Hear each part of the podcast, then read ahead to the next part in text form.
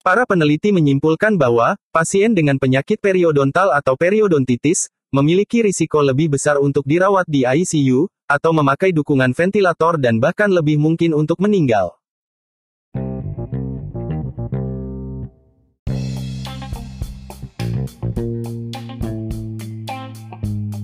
Halo, selamat datang di podcastnya Dokter Gigi Gaul. Kali ini, kita akan membahas mengenai adanya hubungan antara penyakit periodontal dengan COVID-19.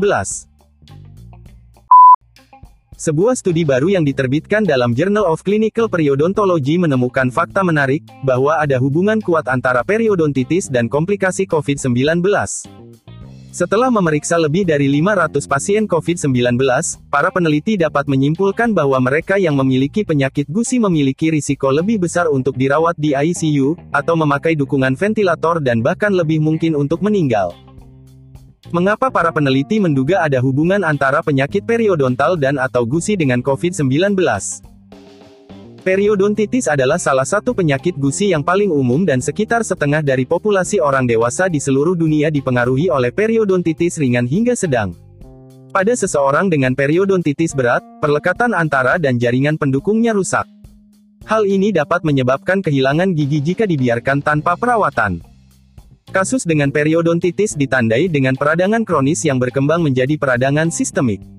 Seperti COVID-19, periodontitis parah telah menunjukkan peningkatan kadar sitokin seperti TNF tumor necrosis faktor alpha, CRPC reaktif protein, ferritin dan interleukin.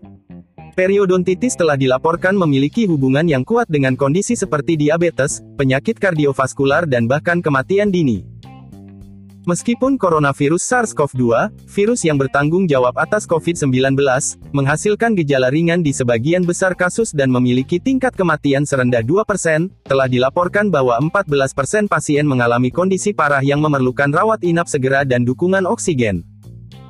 Sindrom gangguan pernapasan akut atau ARDS sepsis, shock septik, dan kegagalan multi-organ adalah beberapa komplikasi serius COVID-19, dan gejala-gejala ini adalah karakteristik dari sindrom badai sitokin, respons imun yang diperburuk di mana kadar sitokin proinflamasi melonjak dot dan ada banyak kerusakan jaringan.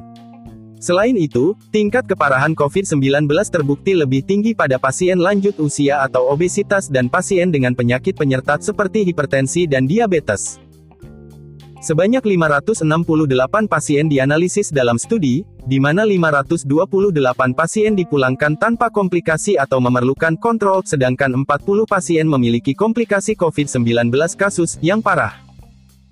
Berikut ini adalah temuan yang paling menonjol dari studi.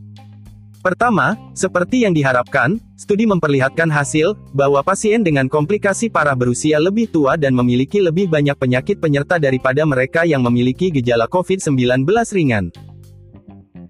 Kedua, sekitar 80% pasien yang menderita komplikasi COVID-19 mengalami periodontitis, dan periodontitis menunjukkan hubungan dengan risiko yang lebih besar untuk mengembangkan komplikasi COVID-19, kematian, masuk ICU, dan bantuan ventilasi.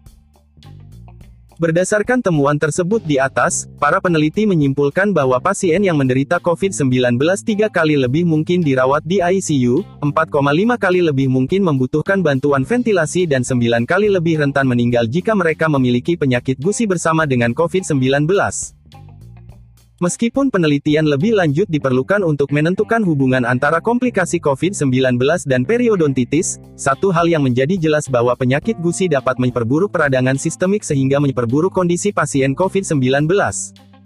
Oleh karena itu, ini adalah waktu yang tepat untuk memperhatikan kesehatan gusi dan memastikan bahwa Anda merawatnya dengan baik.